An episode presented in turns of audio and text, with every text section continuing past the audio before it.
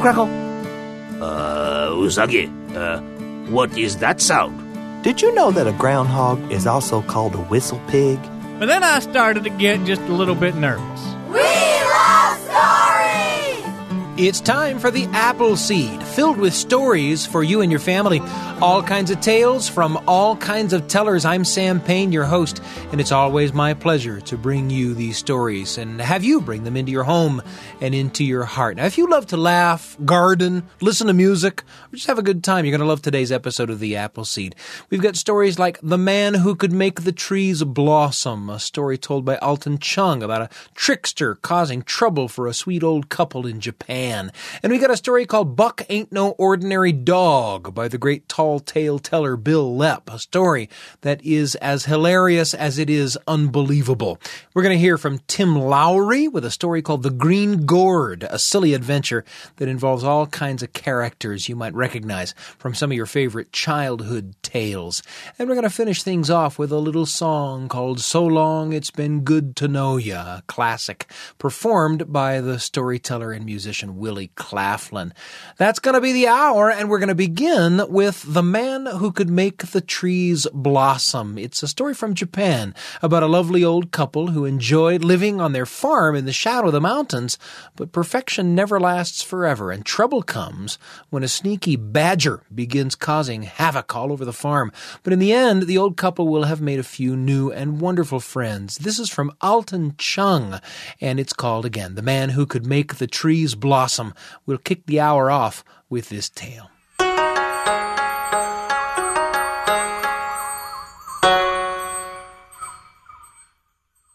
A long time ago in Japan, in a story that is older than the pine needles in a tree, there once was an old couple who lived in a farm at the base of a tall mountain near the sea. There was an old man, Ji-chan, grandfather, and his wife, Oba-chan, grandmother. Oh, they were happy on their farm in the shadow of that mountain. They loved the way the birds would sing them awake each morning, and how the gentle breezes would whisper through the pine trees and fill their house with their sweet scent, and how Amaterasu, the compassionate goddess of the sun, would paint the sky with delicate shades of scarlet, tangerine, and persimmon before she slipped beneath the waves of the eastern sea. They were happy and content until one day a mischievous tanuki, a badger, began to cause trouble on their farm. This tanuki would dig up their vegetable garden and then wipe his paws on their drying laundry. He would steal the eggs the chickens had laid, and sometimes he would even steal the chickens. Uh, one day, Ji-chan, grandfather, had had enough. Ah, Tanuki, Tanuki, I am going to set a trap for you right here by the chicken coop. Ah, I'll put some rice in there and then open the door. And when you come in the cage, ah, to get the rice, ah, I will catch you, Tanuki. The next morning, Ji-chan went to check on his trap. I caught you, Tanuki, trying to steal my chickens. no more mischief for you. I will take you back to the house where we can keep an eye on you. Oh, oh, oh Tanuki, uh, you have to go on a diet, Tanuki. Uh, Atkinson for you. Oh, maybe South Beach. Huh. Ji-chan, grandfather, took Tanuki up to the house and left him in Oba-chan's, grandmother's, care, while he went out to tend the fields. But Oba-chan was busy. It was close to New Year's Day, and she was making mochi. She was putting hot, sticky rice into an usu, or mortar, adding a little water, and then turning the mochi, then picking up a, a kine, a heavy wooden mallet, and bringing it down onto the mixture. She then would put the mallet down and start all over again. Oh, it was hard work. Tanuki looked out through the bars of his cage. Uh, Bachan, uh, uh, that kine looks heavy. Uh, uh, uh, I can help you. Uh, let me out of this cage and let me help you with the mochi. Hi, arigato gozaimasu, Tanuki.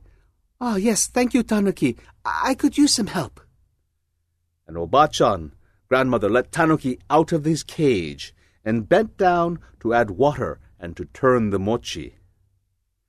Tanuki picked up the kine, the wooden mallet. But instead of bringing it down onto the mochi, he brought it down on the top of Obachan's head. Oh, itai, itai, it hurts, it hurts. Oh, ah,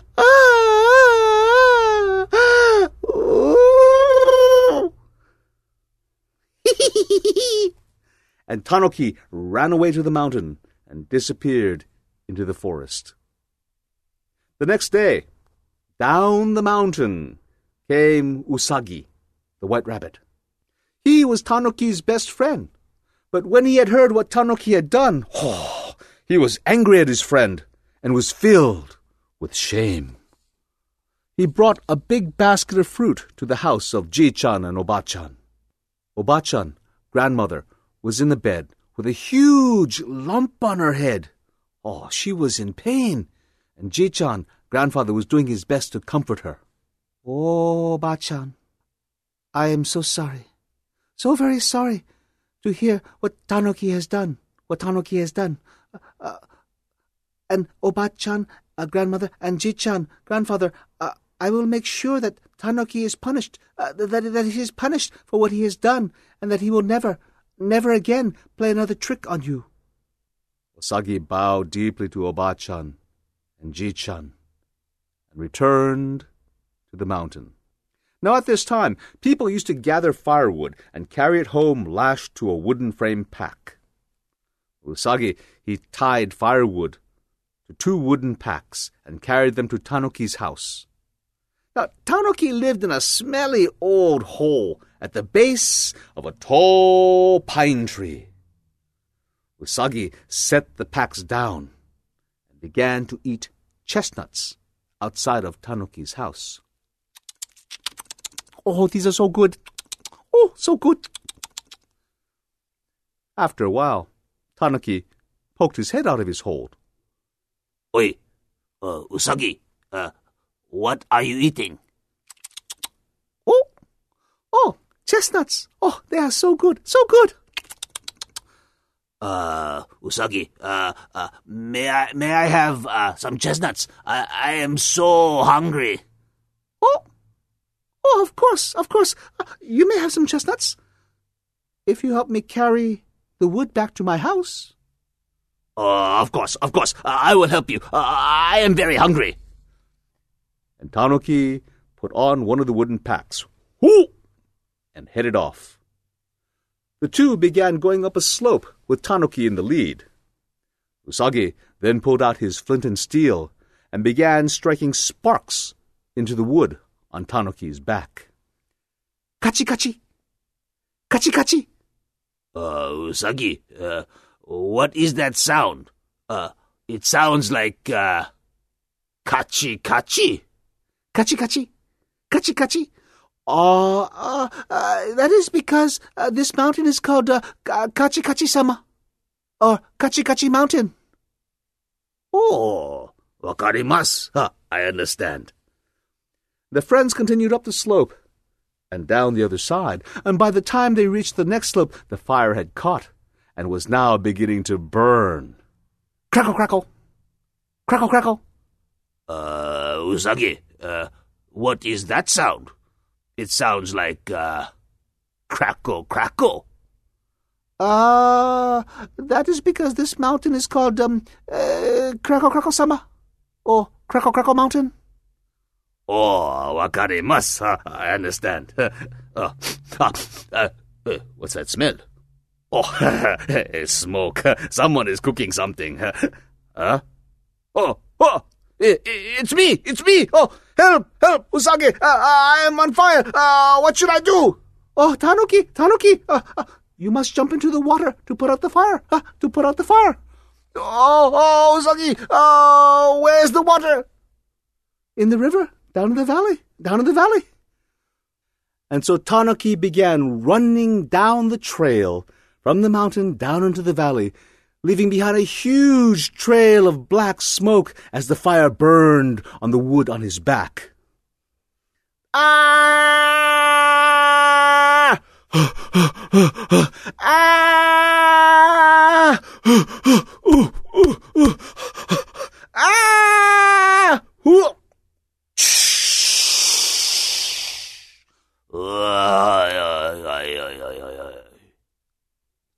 It was a while before Tanuki felt better.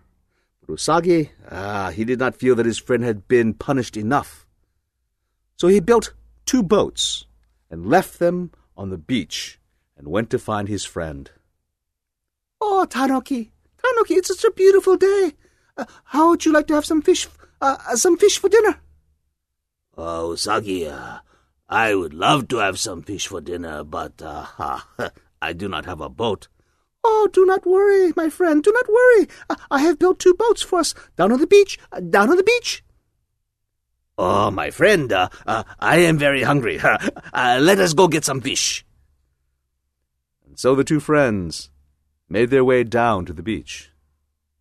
Ah, Tanuki, ah, Tanuki, uh, I am light, uh, and I should uh, take a boat that's built out of lighter material, such as uh, wood.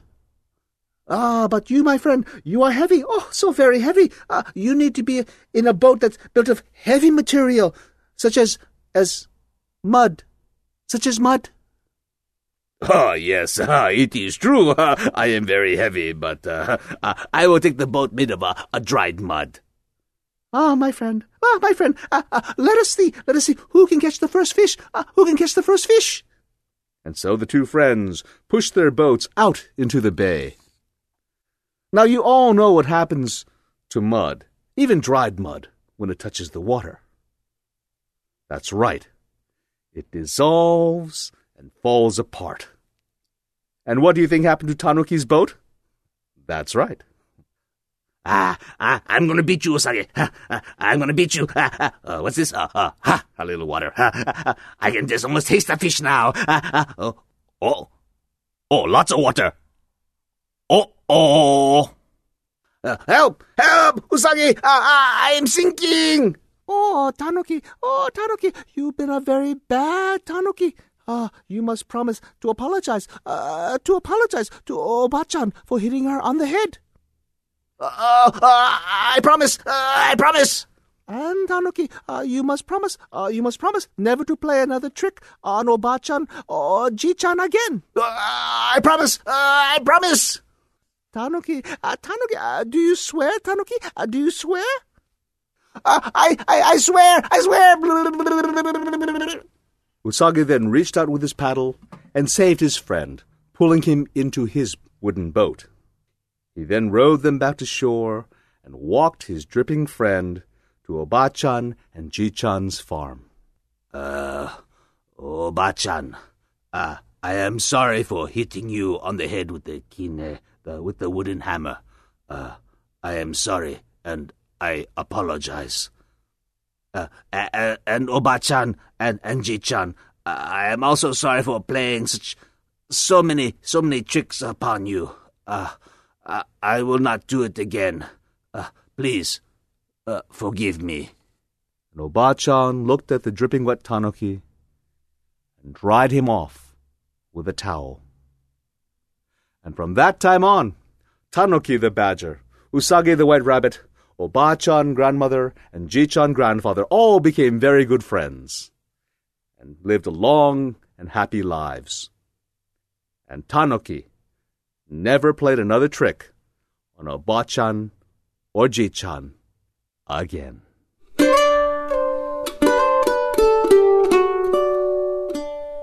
The sonorous voice of Alton Chung from a collection called The Spider Weavers and Other Tales from Asia. That was the man who could make the trees blossom. We're going to take a quick break and then we'll be back with more on the Appleseed. I'm Sam Payne. You're listening to the Appleseed. We'll be back in a moment. Welcome back to the Appleseed. Here's Sam Payne. It's great to have you back with us on today's episode of The Apple Seed. Before the break, you heard The Man Who Could Make the Trees Blossom, a story from Alton Chung, uh, a story that comes from a collection of stories called The Spider Weaver and Other Tales. And looking forward now, we've got a story called Buck Ain't No Ordinary Dog from the great West Virginia tall tale teller Bil Lepp, who made a name for himself as a storyteller, winning multiple titles in the West Virginia Liars contest. This story will introduce you to a frequent flyer among Bil's tall tale characters. We're talking about the wonderful dog Buck. Here's Bil Lepp on the Appleseed.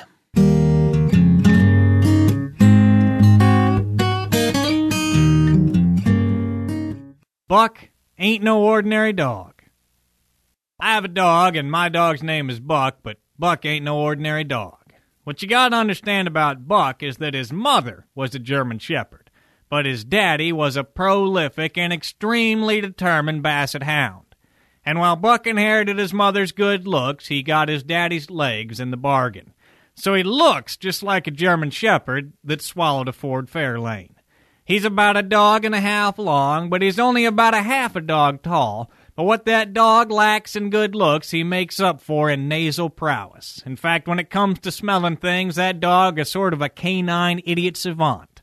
He can smell a skeleton in a closet three years old, and consequently, he's not allowed in the White House. I can hold down the plate of eggs I had for breakfast, that dog will sniff 'em, run out to the hen house, and find me the chicken that laid 'em.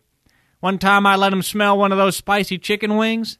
Half an hour later, he was back in my living room with a bottle of Tabasco and a buffalo. Well, I knew with a nose like that, that dog was bound to be one of the greatest hunting dogs that ever lived. And the only thing keeping Buck from being a great hunting dog was the fact that he was just a little bit gun shy. Every time a gun would go off, he'd run and hide somewhere. So I knew I was going to have to cure him of that before he was any good, and I tried all sorts of passive measures to cure that dog of his gun shyness. He and I would sit up all night long reading Field and Stream articles to each other, and then we'd watch hunting videos on the VCR until we fell asleep, but none of that was working. So I realized I was going to have to take more drastic measures. Now, this would have been April a few years ago. We were thick in the middle of that cold spell, it was 15 degrees outside. I had the day off work, and I figured it was the perfect day to cure Buck of his gun shyness. So here's what I done. I took a piece of cardboard and I drew a target on it. I laid that on the compost pile out in the backyard. I went inside where Buck Dog was sound asleep in front of the fireplace, and I could tell from the smile on his snout that he was dreaming about beautiful dogs on short little legs. But I woke him up and I took a rope and I tied that rope from his collar to my belt loop. I got my trusty 30-30 rifle and one bullet.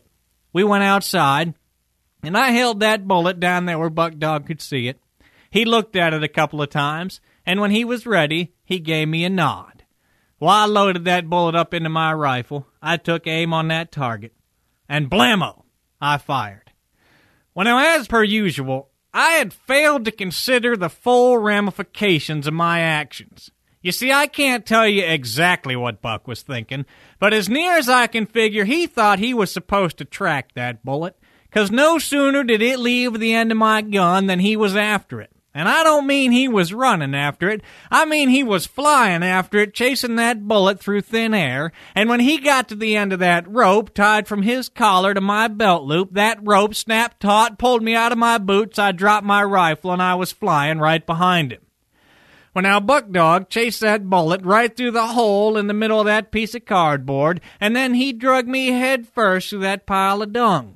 But anyway, that bullet left that compost pile and went flying off into the woods, and every time it ricocheted off a rock or glanced off a tree, Buck Dog was there. As we were going through the woods, a big old branch reached out and it just tore my shirt and jacket right off me. Well, Buck Dog followed that bullet all the way down to the railroad tracks. Now, of course, that would be Weirton's world famous steel fashioned into CSNX railroad tracks running clear from Cowen to Grafton via Burnsville, Buckhannon, Carrollton, and Philippi. And it just so happened that just then a six engine, 168 car CSNX monster train loaded down with 19,364 tons of pure West Virginia bituminous coal was rolling by. And that bullet slammed right into the side of one of those coal cars. Well, when Buck saw that, well, the Buck stopped there. But I passed the Buck I went flying right by him, and when I did, that rope tied from his collar to my belt loop snapped tight one more time, and this time it just ripped my blue jeans right off me. When I hit the side of that train, I was screaming. partly out of fear, but mostly because, like I say, it was 15 degrees outside and suddenly I wasn't wearing nothing but my boxer shorts. Now, because I was screaming, my tongue was sticking out of my mouth, and because my tongue was sticking out of my mouth, it was the first thing to hit the side of that train. Now, I don't know if you've ever touched your tongue to a piece of cold metal in the dead of winter before, but I suddenly found myself froze to the side of that train like scandal to a politician. I had my feet under me, and I was kind of running alongside the train the best I could, but in my bare feet on that gravel, it didn't take too long before I lost my balance. Well, my feet kind of flew up behind me, my right arm was flapping in the wind, and I had my left hand on my boxer shorts 'cause it occurred to me there were a lot worse things than my tongue to have froze to the side of that train. But my mouth was wide open. That train was making about 20 miles an hour, and the wind was blowing in. It was taking all my saliva, washing it around my uvula, over my cheek, across my shoulder, and down my arm, until before I knew what was happening, there was a 50 foot wing of frozen drool sticking perpendicular from the right side of that train. Well, now the wind started to catch up underneath that wing pretty good. And I saw the wheels on the right side of that train starting to lift up off the track ever so easy. Well, we topped a hill and started down. That train started going 30, 40, 50, 60, 70 miles an hour, and I guess the lift and the drag and the rest of that aeronautical mumbo jumbo must have been just right, 'cause all of a sudden that train lifted off. If there'd been anybody with me, they'd have certainly called us the wrong brothers. Now, I'd never flown before, so I thought I'd see what I could do. I took that train straight up, stalled out those engines, went into an inverted dive, pulled out of that into a loop de loo, and then I wrote my wife's name in the smoke real pretty, like you see them daredevil pilots do. But then I started to get just a little bit nervous. Because I figured the FAA and the CSNX police were going to be wondering what I was doing flying that train around the sky. So I figured the best thing I could do would be to take her back in. Well, I straightened that train out, I reconnoitered the tracks beneath me, and I headed in. But I got about five feet above those tracks, I started to get just a little bit nervous, because, like I say, I'd never flown before. I'd certainly never landed a train before, and the one I was about to land only had one wing, and the one wing it did have was iced over. But I just started saying to myself, I think I can. I think I can. I think I can and I laid that train down just as pretty as you please, and right away I went to feeling proud. And I think y'all probably know what the good book says about pride. Pride cometh before the fall, and folks, this is where the real trouble started. 'Cause you see, I looked up just in time to see that train going into a tunnel and that tunnel was built just wide enough for that train, and I was sticking out just far enough to the right side that my head collided directly with the rock face of that mountain. Well, I came to a sudden and violent stop. That ice wing shattered off, but that train was still going, and my tongue was still frozen solid to the side of it. My tongue was getting pulled further and further out of my mouth. I could see that train slowing down under the strain, and I knew one of two things was bound to happen. Either that train was going to stop, or my tongue was going to get jerked right out of my mouth, and that's when I said, Something has got to give. Well, just then I heard a tremendous snap as my tongue, now stretched 40 feet long, tore itself free of the side of that train and came barreling down that tunnel like a giant rubber band bent for fury and slingshotted me and it straight up into the night sky. Well, now it was raining and snowing and sleeting pretty good by this time, so it didn't take long for an eight ton snowball to freeze solid on the tip of my 40 foot tongue. So there we were, the eight ton snowball, the 40 foot tongue, and me in my boxer shorts flying through the sky, I reckon we looked something like a sucker on a stick. But before long, gravity caught up to us and we started heading down. It was kind of like parachuting, but it was kind of like having a hippopotamus for your parachute. We were headed straight for the ground at a pretty good clip when I noticed some power lines beneath me. Well, I managed to wiggle and twist myself just right. I dropped right in between those power lines, and just before I hit the ground, that eight ton snowball on the tip of my 40 foot tongue hung up on those power lines and caught me. I was just hanging there about 10 feet from the ground. A little old jaybird came and landed on my head. He and I were looking around, waiting for someone to come and get me down, or spring to come and thaw out my tongue. Either way, I figured I had more hang time than Michael Jordan on my hands. But it was about that time that we noticed a black bear coming out of his cave. Now he was lean and hungry after a long winter's hibernation, and I could tell he was looking for something to eat. And when he looked up and saw me in my boxer shorts with that jaybird on my head hanging from those power lines, well, that bear just smiled. Near as I can figure, he thought we were some sort of X rated pinata sent straight from heaven. And you're not going to believe this, but that bear reached into the hollow of a tree and pulled out an aluminum ladder and a baseball bat. He set that ladder up underneath me, and he commenced to climb. It. He didn't stop until he got to that top step, that one that says clear as day, do not stand here, you might lose your balance. He took that baseball bat. He took a couple of practice swings. And just as he was coming around to deliver his death blow, I heard a rustling in the underbrush and looked up just in time to see Buck Dog, y'all remember Buck Dog from earlier in the story, come charging out of the underbrush. Of course, on his short little legs, it's more like overbrush. But Buck Dog quickly assessed the situation, and out of a deep sense of loyalty, he bound up that ladder and bit that bear right on the butt. Now, when Buck bit that bear on the butt, that bear dropped that bat, it knocked him off balance, and he was rocking back and forth on top of that ladder, and just before he fell, he grabbed a hold of my ankles. Now, when that bear grabbed hold of my ankles with him on that aluminum ladder and me with the 40 foot tongue and the 8 ton snowball sitting on the power lines, well, that completed a 70,000 volt circuit that none of us had anticipated. The resulting explosion passed down my tongue, blew the feathers off that jaybird, passed through me, blew the fur off that bear, blew the hair off Buck, and blew us all straight up into the sky one more time. So there we were. Let me recap for you, just in case you missed anything. The eight ton snowball, the 40 foot tongue, that naked jaybird. I was now as naked as that jaybird. And then there was the buck naked bear and the bear naked buck. And all of us were streaking through the night sky like a comet.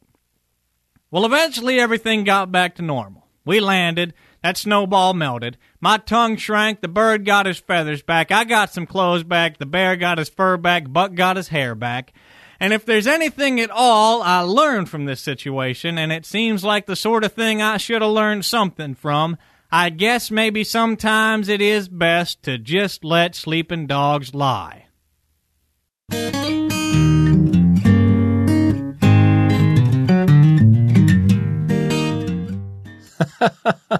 Bil Lepp with Buck Ain't No Ordinary Dog. Buck is an oft used character among Bil's tall tales, and uh, we're glad to have been able to bring that story to you. For that, of course, at the top of the hour, you heard uh, a story from a collection of stories from Alton Chung called The Spider Weaver and Other Tales, a story called The Man Who Could Make the Trees Blossom. And uh, we're going to take a quick break, and then we'll be back with a story from Tim Lowry, a story called The Green Gourd that you're sure to enjoy. I'm Sam Payne. You're listening to The Appleseed. We'll be back in a moment.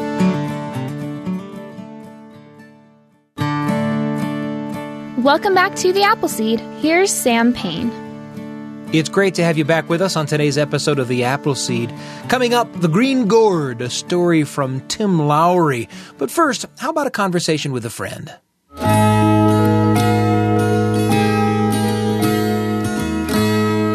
Stories come into our lives in so many ways from families passing them along, telling to telling, from the pages of great books, from radio and podcasts, through terrific songs and things we see on screen, and of course, the making and sharing of fantastic food is a rich bed for stories developed in families. I'm joined in the studio by Brynna Haddock. Brenna, it's great to have you back on the Appleseed. Thanks so much for having me again. I'm so glad to be here. You know, we've talked a little bit about some of the work that you do helping people to just form great relationships with food and life. And you can find a lot of Brynna's work at dietproof.teachable.com. And of, of course, there's there's there are training resources there, right? T- tell us a little bit about how that came to be, how you're uh, from whence comes your interest in helping people in that way. Right. Well, after 20 years of being a dieting disaster, as I like to call myself. How and, many of us does that describe? Right. Good heavens. Yeah, it describes and, me for sure. And having a really difficult relationship with food, um, I quit dieting cold turkey. and I did not know what that path would look like for me. And it was a little bit scary and it was a little bit crazy. And as I traveled that path, I became a certified health coach and I was able to, through quitting diets, yeah. transform my whole life, and come to this really great place where I have this amazing relationship with food and with my life, and lose the weight that I wanted to lose. And so, um, through my formal training as a health coach now, yeah. I have created an online coaching program that people can go through, and I can do private sessions or whatever, and you can find all the information there on the website that yeah. you mentioned. Um, for people who are interested in having that kind of a transformation in their own lives. Ah, listen, a, a great relationship with food and life. Who's not in? I'm in. I'm in. we want to, and, we, and, and, it's kind of, it, it might seem kind of odd then that we're going to have a conversation right now about pecan pie, right? Right, except it fits right in with enjoying everything that you eat. sure, it sure does. And uh, pe- you you have a story about pecan pie in your life that's that that that's a story that spans continents. Right? It does. It spans continents. Um, I lived with my family in Shanghai, China Hmm. for three years from 2010 to 2013. And as you might imagine, there was not a lot of pecan pie to be had in Shanghai, China. so that's not really a, a, dele- a delicacy of choice over there. Right, so right. I remember one summer we were home. Uh, to visit family yeah. uh, during the summertime, and my in-laws were going to take us to to dinner. My husband and I just visit, and so I was so excited. I said, "Let's go to Mimi's because they have this amazing chocolate pecan pie that I loved, and I had been craving it." And so they said, "Of course." So we went to Mimi's, sat down. They had discontinued their pecan oh, no. pie. I was horrified. It was all I was going to eat. I wasn't even going to have an entree. I was just going to have the pecan pie. You didn't say to the server, I have traveled thousands of miles. I probably did. I don't think it changed much. anyway, Hmm. I got their French onion soup, which is also amazing, but it was not pecan pie. Right, yeah. So I went to work trying to recreate Mimi's chocolate pecan oh, pie. Wow. Uh, so that I could have it with me whenever I wanted, wherever I was in the world. I could have my chocolate pecan pie, and uh, got pretty dang close. I, I, have to say. So you know, I wonder. W- w- you're in China, right? Mm-hmm, mm-hmm. Uh, and and I wonder if there are if there is a enough of a difference in the commonly available ingredients, you know, in one place and another, that that it might have been more difficult for you in China to make a pecan pie than it is here. Well, it was definitely more expensive because you'd have to go to the specialty import shops to get something as simple as, you know, um, some good high quality chocolate chips yeah, or something like that. So, yeah. um, yes, it's definitely easier and less expensive now that I'm back in America. And is that pecan pie that you, you know, that the, the, the pecan pie that resulted in that quest, right? Mm-hmm. That's a pecan pie that you make often now. That's a pecan pie that I do make, that I do make now, and we love it. so, Mimi's, your loss is the is the Haddock family's gain. Absolutely. Right? Can we put a recipe for this pecan pie on the Appleseed website? Absolutely. Oh, we're going to do that. We're going to do that. You know, you can find us at byuradio.org slash Appleseed. If you go there, you'll find not only an archive filled with hundreds of episodes of the show and thousands of stories, but, uh, of course, you'll also find uh, uh, this recipe for pecan pie, which we're super excited to post there on the website. We hope that you join us there. There are lots of ways to take the show with you on your mobile device to listen to a great story wherever you are, wherever you might need one, even if it be China, right? Right. well, pecan pie, my mouth is kind of watering a little bit at this moment, as it tends to do when you visit us in the studio. So thanks a lot. Thank you so much again. I'm glad to be here. You can, of course, again, find uh, Brynna Haddock's work at dietproof.teachable.com for a great relationship with food and with life. Uh, I'm Sam Payne, and what a pleasure, Brynna, to have had you with us today. Thanks for joining us. Thanks again.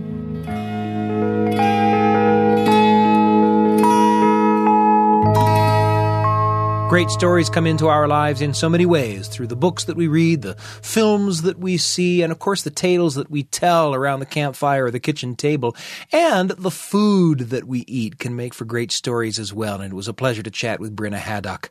And now I'm hungry for pecan pie. Tim Lowry coming up with The Green Gourd. This is a story about what happens when an old woman picks the green gourd off the vine even though she knows she's not supposed to. And as you listen, keep your eyes peeled for familiar storybook characters. This is The Green Gourd from Tim Lowry here on the Appleseed.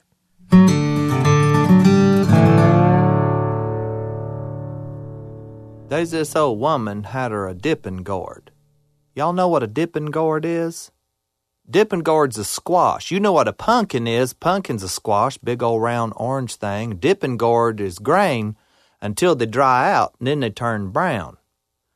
They got a long, skinny neck and a fat bottom, kind of like a girl I knowed once. Long, skinny neck and fat bottom. You cut 'em in half and they make you a big dipping gourd like you can dip water with.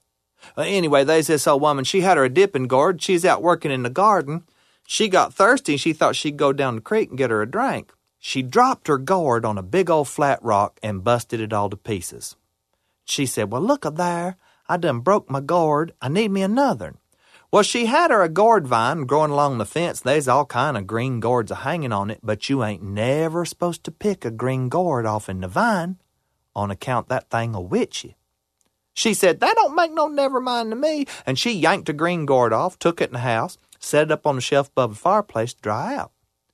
Well, that night she sat down in front of the fire, and as soon as she sat down, that gourd, on account of his witched, it just jumped right off the shelf above the fireplace and landed in the floor. She picked it up, set it back up there on the shelf. It jumped right back down again. She said, Now look, you got to stay where I put you. She picked that gourd up, set it up there on the shelf. On account of his witched, it hopped right back in the floor. She said, Oh, you are making me mad. She reached over, she's going to grab that gourd by the neck and give it a good shaking.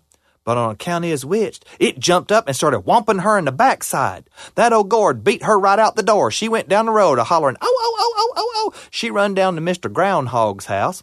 She busted through the front door of Mr. Groundhog's house and it startled him some. He said, Oh, hey, hello, Granny. you scared me for a minute there. I thought I'd seen my shatter. Sit down, we'll make some sassafras tea. She said, No, I ain't got time for sassafras tea. There's a gourd that's witched me. It's a beat me in my backside. I've got to get shed of it.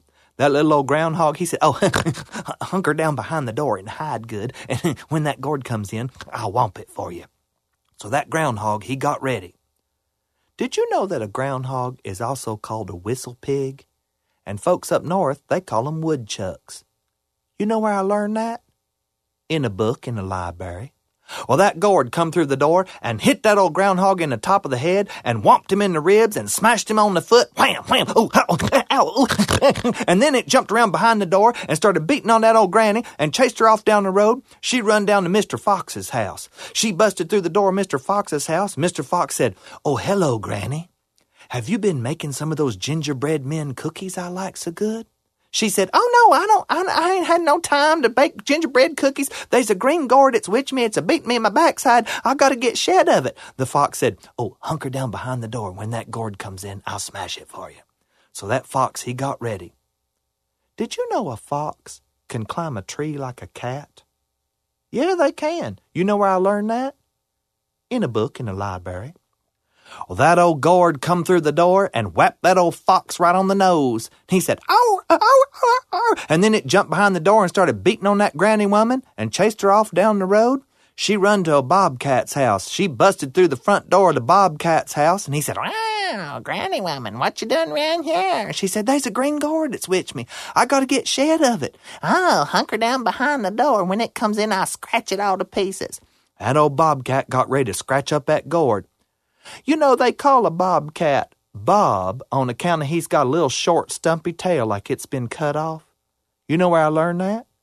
in a book in the library. That guard come in, hit that old cat on the head, wow, and then it started beating on that granny woman, chased her off down the road. Ow, ow, ow, ow, ow. She run to a big old wolf's house. She busted through the front door, and the wolf said, Well, hello, granny. He started licking his lips and said, I remember you from some of them other books in the library. Did you come for dinner? And she said, Oh, no, no, I didn't come for dinner. There's a green guard that's witched me. It's a beat me in my backside. I gotta get shed of it. The big old wolf, he said, Oh, get down behind the door. When it comes in, I'll smash it for you. That gourd jumped across the door, whapped that old wolf in the front feet. He jumped up on his hind legs. Oh, he was a dancing a jig. Did you know the jig is the national dance of Ireland? You know where I learned that? In a book in the library. And that guard started beating on that old woman. She run down the road, she run to a big old bear's house. She busted through the door and the bear said, Why, hello, Granny, what can I do for you? She said, There's a guard that switched me. It's a beat me in my backside. I'd go get shed of it. I'm gonna hide behind your door, and when the guard comes in, smash it for me. And the bear said, No, no. The guard'll be expecting you to hide there. Jump in the bed. So the granny, she jumped up in the bed and she said, Ooh, this bed's too hard. She jumped in another bed and said, Oh, this bed's too soft. She got in a third and said, Oh, this one's just right. She pulled the covers up over her head to hide, and the bear hunkered down behind the door. When the bear hunkered down behind the door, that gourd jumped across the door, and the bear jumped out and sat down on the gourd and squashed it all to pieces. And then the granny jumped out of the bed and she took a broom and dustpan and swept up all that gourd and throwed it in the fire and burned it up. She said, Thank you, Mr. Bear. You a kind neighbor to help me like that. Is there anything I could do for you? And that bear, he said, I sure would like to have a big tub of honey I could use to sweeten up my porridge. She said, Oh, I can get you some honey, honey. Come on. They started back up the holler road. They went past the wolf's house. She said, Mr. Wolf, I'm sorry you got whacked with that gourd. You a good neighbor. Is there anything I could do to help you? And the wolf, he said, I'd like to have three little pigs I could eat for my supper. She said, Oh, I can get you some pigs. Come on. She took the bear and the wolf past the wildcat's house, and that old wildcat, he had a poultice on his head where that gourd had hit him. She said, Mr. Wildcat, I'm sorry you got hit with that gourd. You a good neighbor. Is there anything I can do to help you? And that old wildcat, his name was Bob, you remember? He said, Well, chickens. She said, Oh, I can get you some chickens. Come on. They went past the fox's house. He wanted him two fat ducks. He said he'd wring their necks for his supper. And then when they passed the groundhog's house, oh Lord, you should have seen that groundhog. He caught that guard when it had its full strength. He had a poultice on his head. He had rags wrapped all around his ribs. He had his foot wrapped up, had dumped liniment all over himself. He looked a sight. And that granny woman said, Mr. Groundhog, you a good feller. Is there anything I can do to help you? Cause I'm your neighbor. And he said, Oh, uh, I'd like to have me a sack of turnips. she said, oh, I can get you a sack of turnips. Come on. She took all them critters up to the top of a mountain. There's a big mountain meadow up there. There's a feller had a farm on that place. She said, This old farmer lives up here. He's old stingy gut. He ain't never learned how to help nobody. He don't share nothing, but he's off to town to trade, and I'm gonna let y'all go on his farm get anything you want. And all them critters, they said, No, no, we can't go on his farm. He's got a big old hound dog. It'll come after us. She said, Oh, you ain't got to worry about that. She stuck her fingers in her mouth and whistled like a man. You know where that old woman learned how to stick her fingers in her mouth and whistle like a man? Nah, you gotta Google that. After she whistled like a man, that big old hound dog come a running out, and she lifted up the fence rail, and when that hound dog tried to squeeze under, she dropped the rail right on his head. Boom! That pinned him down. She said, He ain't going nowhere. Go get what you want. And all them critters run on that farm, and here they come back with all the loot. That bear, he was lugging a big tub of honey he had robbed from the bee gums. That wolf had three little shoats tucked up underneath his arms. That bobcat come by, he had something flopping by the feet, looked like a little red hen. He stopped long enough to say, chicken. and then that fox come with two fat ducks he had wrung by the neck. Here come that groundhog, dragging a sack of turnips three times the size he was. They all stopped off at the library and checked out cookbooks and went home and fried that stuff up in a pound of butter. And that was the end of that.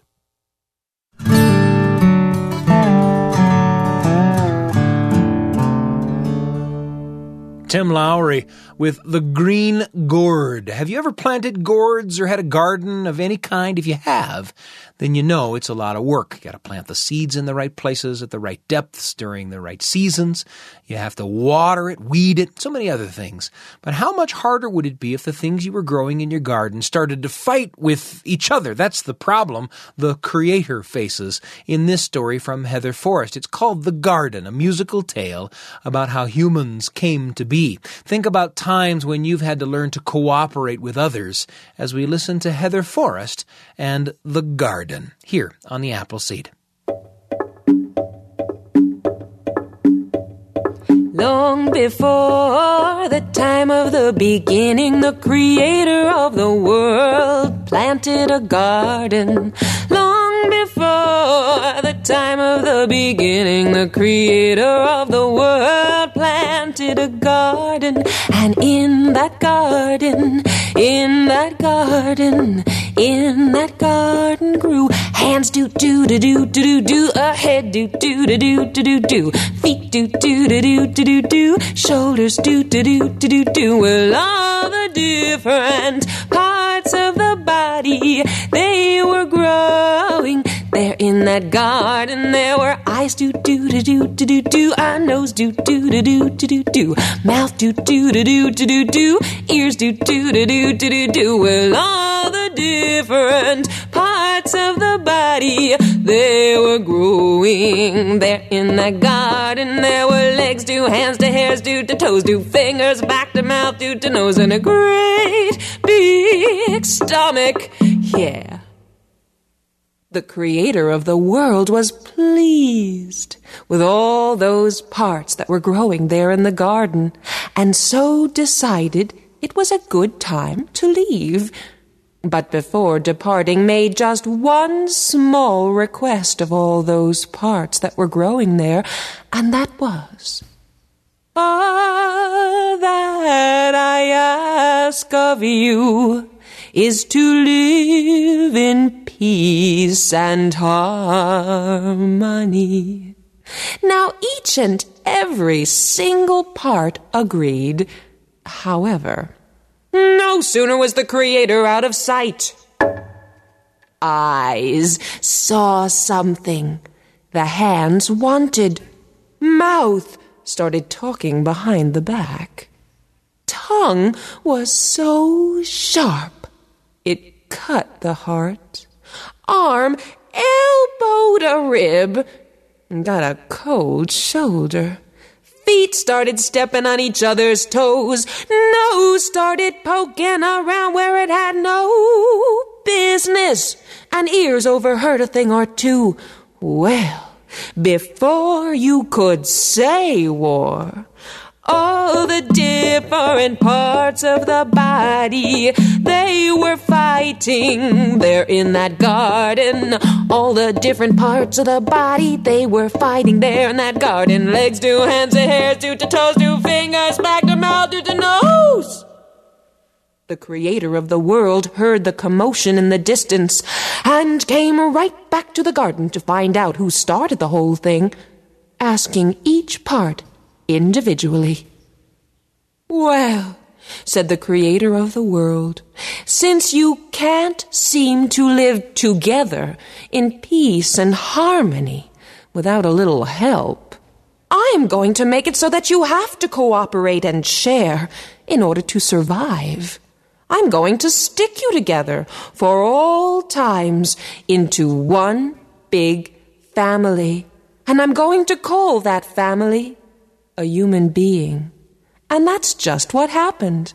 The creator of the world went about the whole garden, collecting, harvesting all the parts, till there was a huge pile of pieces with which to create. And then the creator of the world proceeded to make the very first person. The feet were on the bottom and the legs above that. The hips, the torso, the shoulders, the neck, the head, the arms hung down with the hands dangling at the bottom. And everything was there and everything had a place. What you need now, said the creator of the world, is a group project. Something to do, something that will motivate this creature every day. Hmm. I have it. Feed the stomach. And to this day, mouth is opening and closing for the stomach. Teeth are cutting for it. Tongue is tasting for it. Nose is ah, smelling for it. Eyes are looking after game in the brush. Hands are digging in the ground, planting seeds and harvesting for the stomach. Feet are walking after this and that. All the parts of the body work together to serve the stomach. And they liked it. They enjoyed cooperating and sharing in order to survive so much that it became a way of life. And if even one small part didn't feel well, sometimes the whole body would just lie down and wait till that one part felt better. Why, the human being was such a fine idea. The creator of the world made a whole bunch of them. Nowadays they come in five colors red, yellow, white, black, brown, and two distinct styles. When all those little creatures were gathered in the garden, the Creator of the world said, I have just one last thing to say to you all before leaving this garden forever, and that is, just like the parts of the body work together as a living whole, people of the earth can live together with peace and harmony as their goal. Peace and harmony as their goal. Yeah.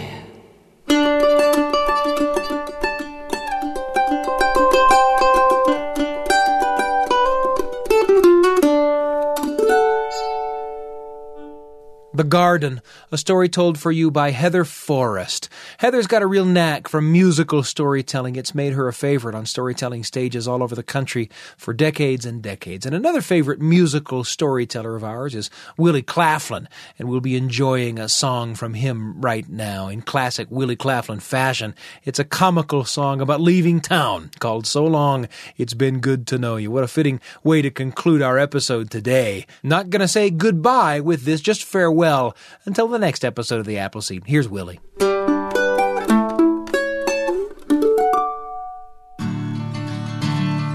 I'll let Woody close. Well, a dust storm hit.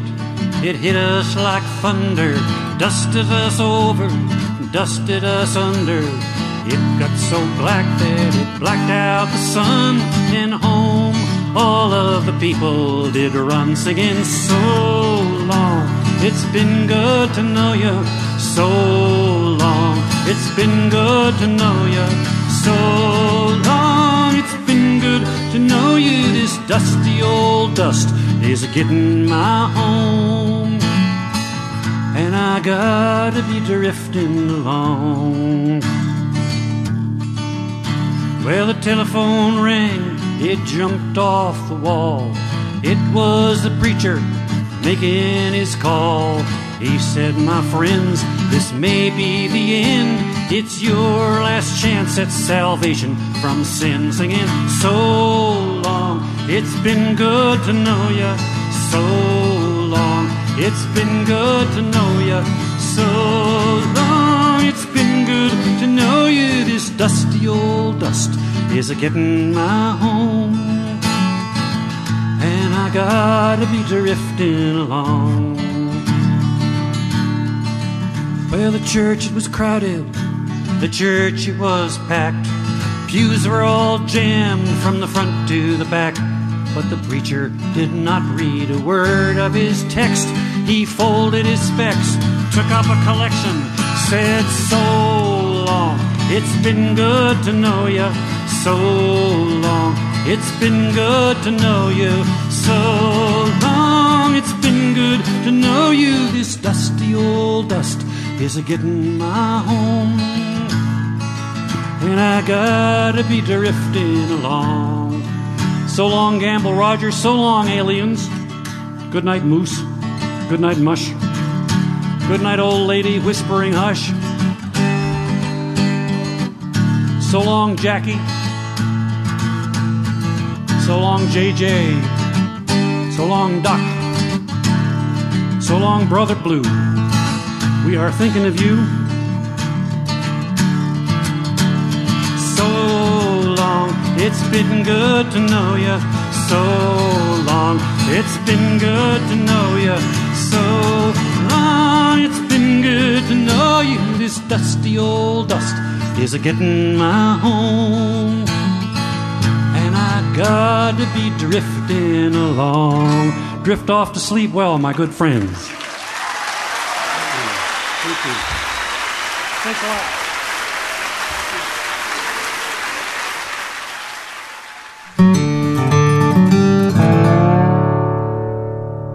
Great fun with Willy Claflin and So Long It's Been Good to Know You here on the Appleseed. That's going to do it for us today. It's been an hour filled with stories like The Garden by Heather Forest and The Green Gourd by Tim Lowry. You heard a little tall tale telling from Bil Lepp and Buck Ain't No Ordinary Dog. And of course, at the top of the hour, you heard The Man Who Could Make the Trees Blossom, a story from Alton Chung, his sonorous voice kicking off an hour of great stories. Again, we're always happy when you bring these stories into your home and into your heart. And we always hope that the stories that we bring you here on the show spark thoughts and memories for you that you can share with the people that you love as stories around the living room or around the kitchen table. That kind of storytelling can make for memories that last a lifetime. Today's hour was written by Alyssa Mingorance. Our producer is Jeff Simpson. Our audio engineer is Carly Robison. I'm Sam Payne, and you can find us online at byuradio.org slash Appleseed or by Googling the Appleseed podcast. Subscribe for something new just about every day from the show, and we'll see you next time on the Appleseed. Thanks for joining us for an hour of stories, music, and conversation made for you and your family and brought to you by the Appleseed. The show is a production of BYU Radio. We'll see you next time.